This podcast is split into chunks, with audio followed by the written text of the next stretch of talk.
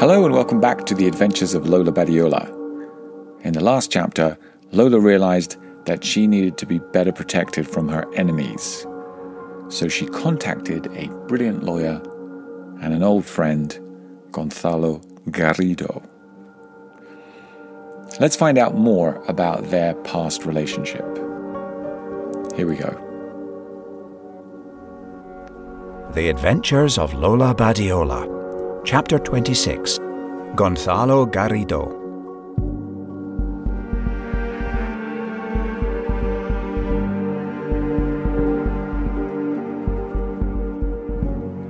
Lola attended the Lycée Francais in Arturo Soria, Madrid.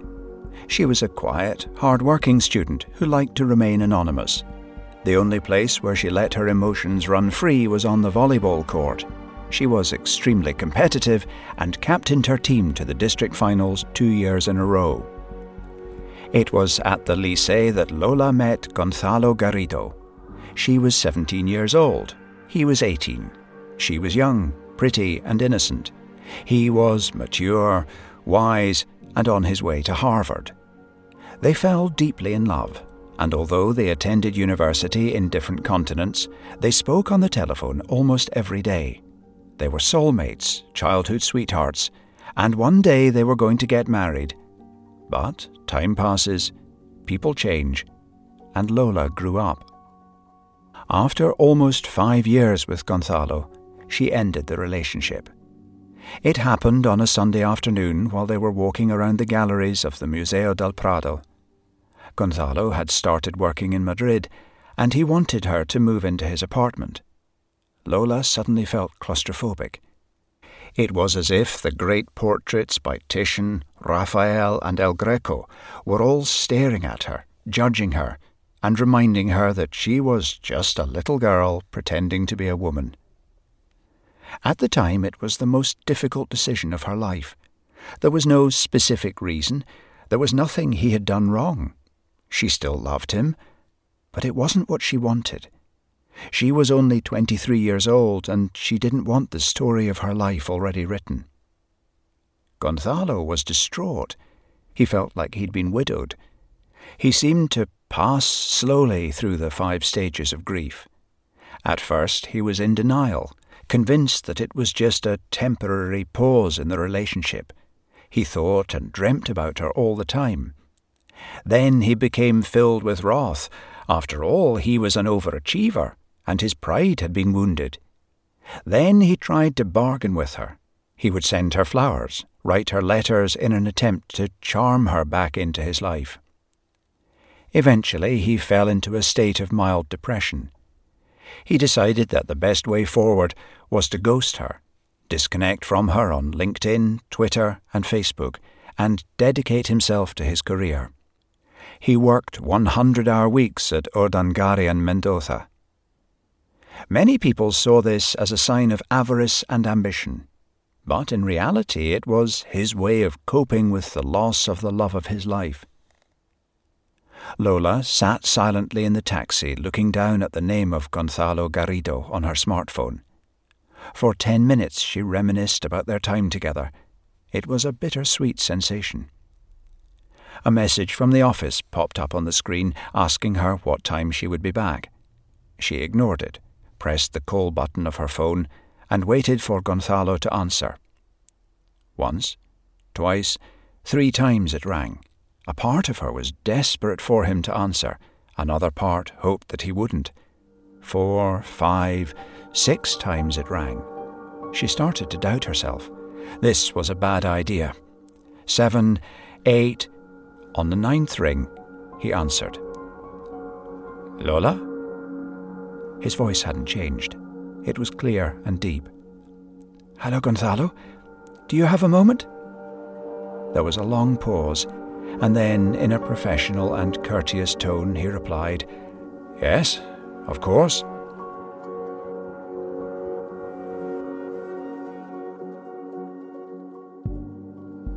Forty-five minutes later, Lola arrived at Gonzalo's offices in Vallecas, in the south of Madrid. He had some space in his diary, so he suggested that she drive directly to his office. It was not the shiny corporate skyscraper that she had imagined. Instead, it was a humble shopfront in one of the poorer districts of Madrid. Gonzalo had quit Urdangarin and Mendoza three months earlier to start his own boutique law firm with a couple of friends. He wanted to focus on startups, social impact businesses, and charities. His firm had recently become the European representative of the Centre of Humane Technology, an organisation that campaigned against the negative elements of social media, such as trolling, spamming, and behaviour manipulation by big tech companies. He was waiting for her at the entrance as her taxi arrived. He was dressed informally in a tight fitting jumper, designer jeans, and Reebok trainers. He was in good shape. His skin was tanned, his hair was long, and the dark rings around his eyes had disappeared. He opened the door to her taxi after it stopped. It's really good to see you again, he said with a smile, as he kissed her on both cheeks. It was the kind of greeting you would expect from an old friend, warm and genuine. Gonzalo exuded contentment. He was clearly in a good place in his life. Would you follow me? he said, as he led her into his office. He introduced her to his partners and then took her to a meeting room at the back of the building. Everything smelt of fresh paint. He offered her a coffee and motioned for her to sit down. Then he took out his notebook and a fountain pen and started asking her questions. He treated Lola just like another potential client in need of legal advice. There was no mention of the past, no chat about mutual friends, no catching up on each other's lives. He was interested in her predicament from a purely professional perspective.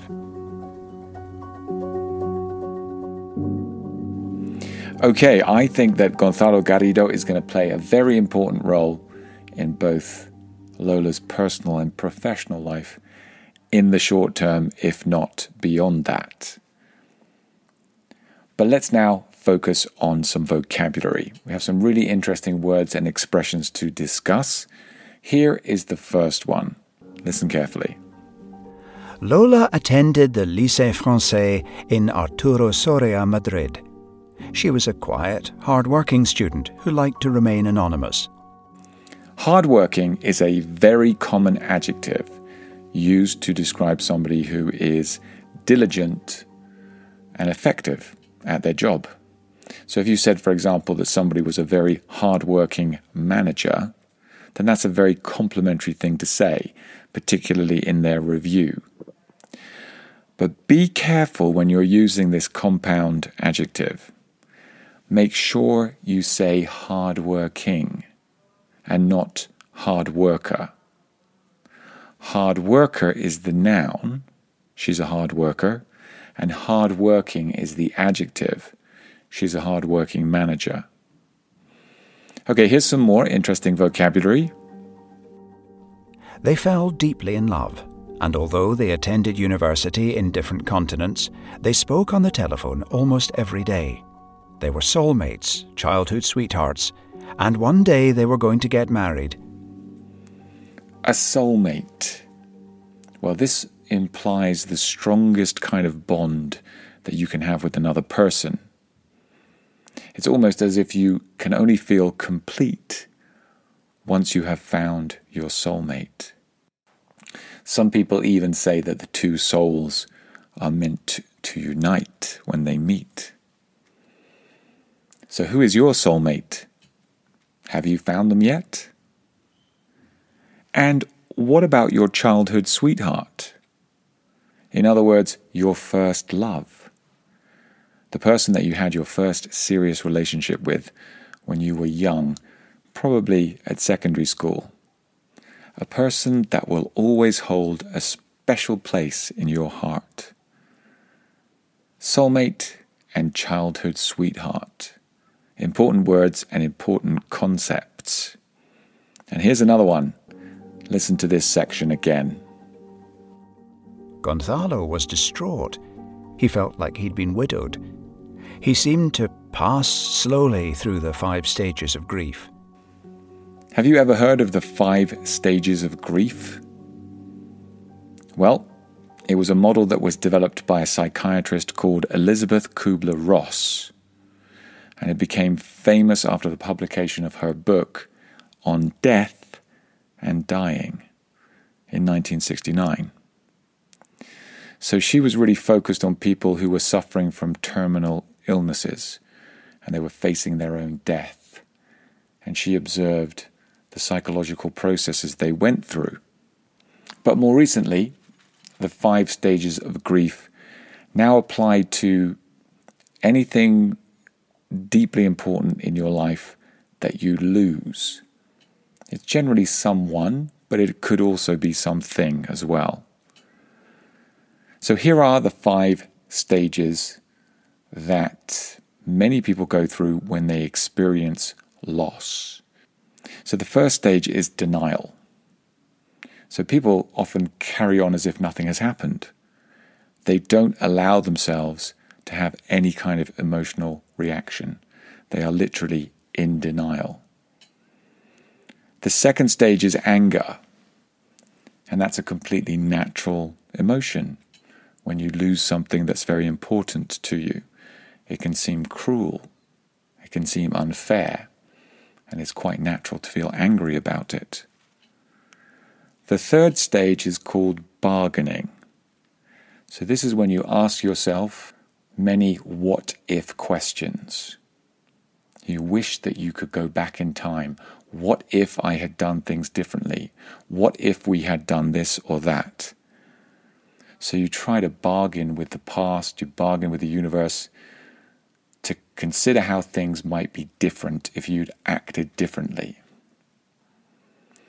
The fourth stage of grief is depression, long term sadness. And this is, of course, the emotion that we most commonly associate with grief. Before finally you reach the fifth stage, which is acceptance. So gradually, most people find that the pain eases and it is possible to accept what has happened. And they may never get over the, the death of somebody or the ending of a really deep and meaningful relationship but they can learn to live again.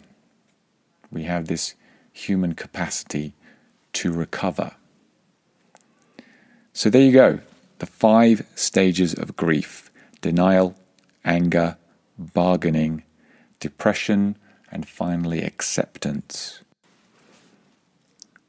Okay, let's move on. Have a listen to this sentence again.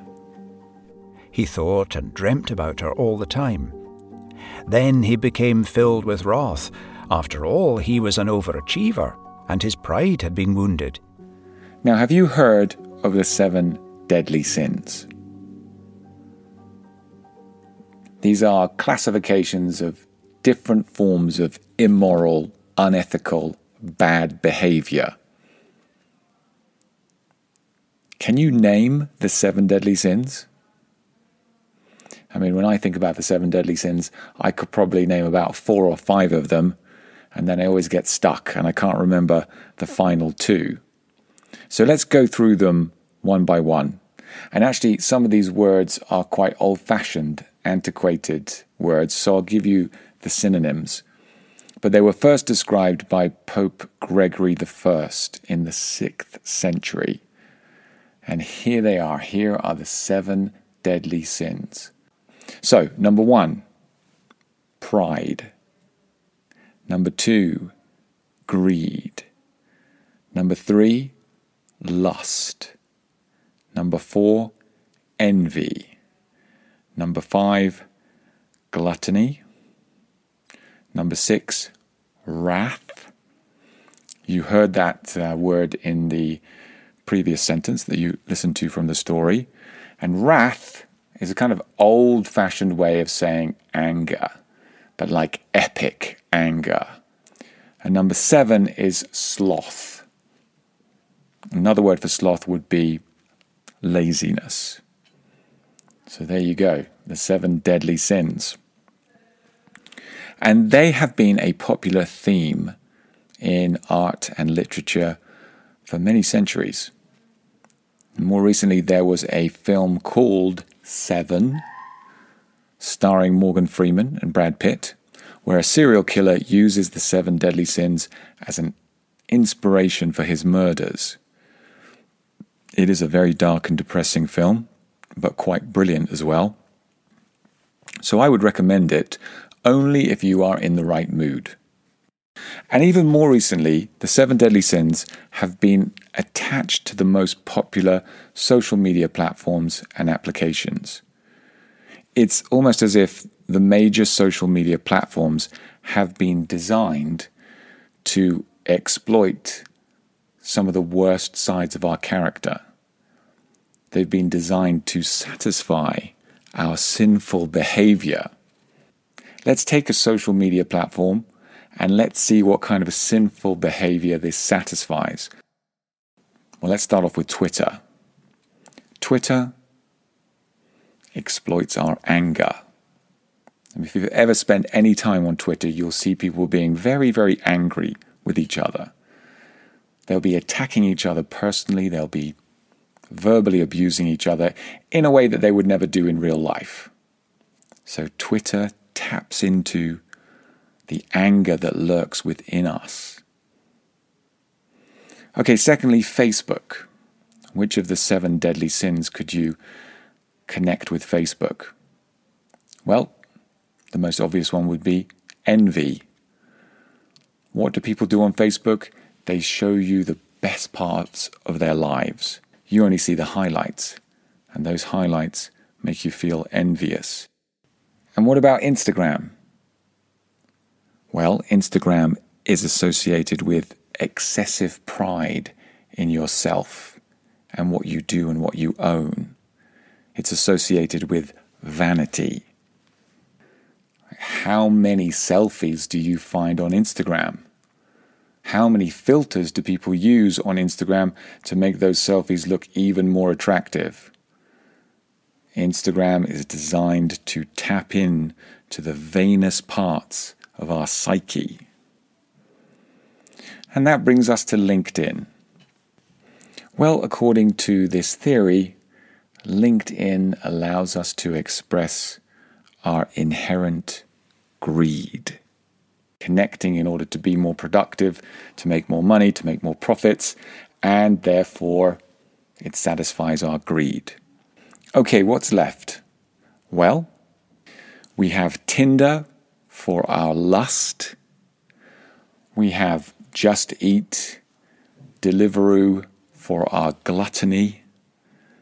And last but not least, we have Netflix for our sloth or our laziness. So the argument goes that these recent technological innovations, these new applications and social media platforms are really tapping into and exploiting the worst parts of our human psyche. And this is not a good thing for us as individuals, and it's not a good thing for society as a whole. What do you think about this argument? Okay, let's move on to another expression, but it's still related to technology. Have a listen to this again. He decided that the best way forward was to ghost her, disconnect from her on LinkedIn, Twitter, and Facebook, and dedicate himself to his career. To ghost somebody. This is when a person cuts off all communication with a friend or with another person with zero warning without any notice beforehand. So it's somebody that you have been interacting with probably on a regular basis. Maybe even you have a romantic connection with this person, or maybe even a business connection with them, and suddenly that all stops. And you act as if they don't exist. You don't acknowledge any of their messages, and you certainly don't answer them. That is ghosting. Here are two more important terms related to technology Listen to this. His firm had recently become the European representative of the Centre of Humane Technology, an organisation that campaigned against the negative elements of social media, such as trolling, spamming, and behaviour manipulation by big tech companies. Trolling. Well, that's the deliberate act of making controversial comments on social media platforms. And the idea here is that you provoke an emotional reaction from the person who's posting, or maybe the other people who are looking at the interaction between you and the person posting. And basically, you, you just want to get into a fight. You want to get into an argument because that's something that uh, gives you significance. These are people who simply enjoy anno- annoying other people. And I'm sure you know the kind of person that I'm talking about. Social media platforms amplify the voices of these trolls. And why is that? Well, firstly, a troll can operate anonymously and with impunity. And secondly, the algorithms of the social media platform amplify their controversial statements. For example, if somebody attacks me personally on LinkedIn and I then respond to that attack by defending myself, and maybe somebody else steps in to defend me as well, then the algorithm places this discussion right at the very top of my page because the algorithm concludes that this is an interesting discussion. So, con- controversial statements and aggressive interactions generally tend to get more exposure. So, social media platforms are the natural habitat of malicious trolls. And I don't think that Facebook, Twitter, and even LinkedIn are doing enough to hunt these people down and eradicate them from their platforms. Okay, we also heard the word spamming. I think we know what that is. We've all been spammed. This is where you receive unsolicited messages from companies that, or people who are trying to sell us their products or convince us to do something. Now, we all know it's incredibly annoying, and I think that there have been policies and regulations put in place to reduce the amount of spamming that goes on in the world, but it still occurs. You know, when was the last time you had to go down to the bottom of an email and hit the unsubscribe button? Probably very recently. And that's because spamming remains economically viable advertisers have literally no operating costs beyond the management of their mailing lists when they engage in spamming. You can reach hundreds of thousands of people, if not more, and it really doesn't cost anything. Okay, in the final section of today's class, we are going to focus on a couple of phrasal verbs. Here's the first one a message from the office popped up on the screen asking her what time she would be back. To pop up, that means to appear or happen, especially suddenly or unexpectedly. where did you pop up from? Or my friend keeps popping up everywhere. In fact, where we live, in my community, there's a guy called John, and he pops up everywhere. It's quite incredible. Every time I go out shopping, or I go out for a drink, or I go and play paddle, John's always there. He's always popping up. In fact, he has a nickname. His nickname is Omnipresent John, and he's 76 years old. I hope I'm as active as he is when I'm his age. I hope that I'm popping up everywhere. Now, when we use this phrasal verb in a more technological context, then we're talking about a new window that opens quickly on a computer screen. And it normally opens up in front of what you're working on. So, for example, in our interactive business English platform, we will organize little quizzes, and there will be a screen that pops up in front of all the students they have to answer a few questions, send it back to us. We then aggregate the results and we see which questions people are getting right and which ones they're getting wrong, and we help them overcome their common mistakes. So when they're interacting with us, there'll be pop up screens that they can then use to communicate with us and to answer our questions. We find that very, very useful indeed. Okay, here's our second phrasal verb Listen carefully. He treated Lola just like another potential client in need of legal advice. There was no mention of the past, no chat about mutual friends, no catching up on each other's lives. To catch up. Okay, so there's a literal meaning for this um, phrasal verb, and then there's also the use that is very common in business situations, particularly when we're talking about relationships with other people. So to catch up, if somebody is ahead of you and you are trying to reach the same level as them, then what you need to do is to catch up. You need to move faster than they're moving to get up to the same level as them. You need to catch up with them. Okay, so that's the sort of literal definition of catch up with an example.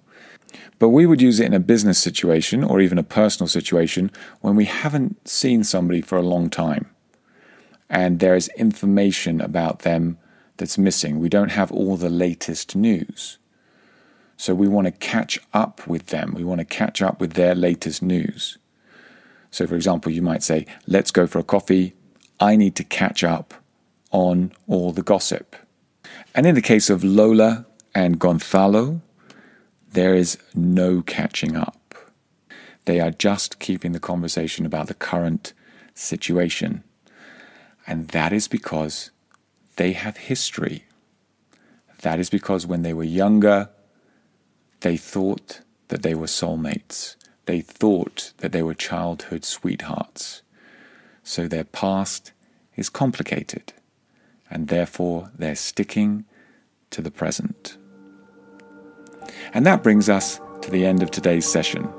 If you would like to improve your business English in a more formal manner, you can join me in our live and interactive online platform.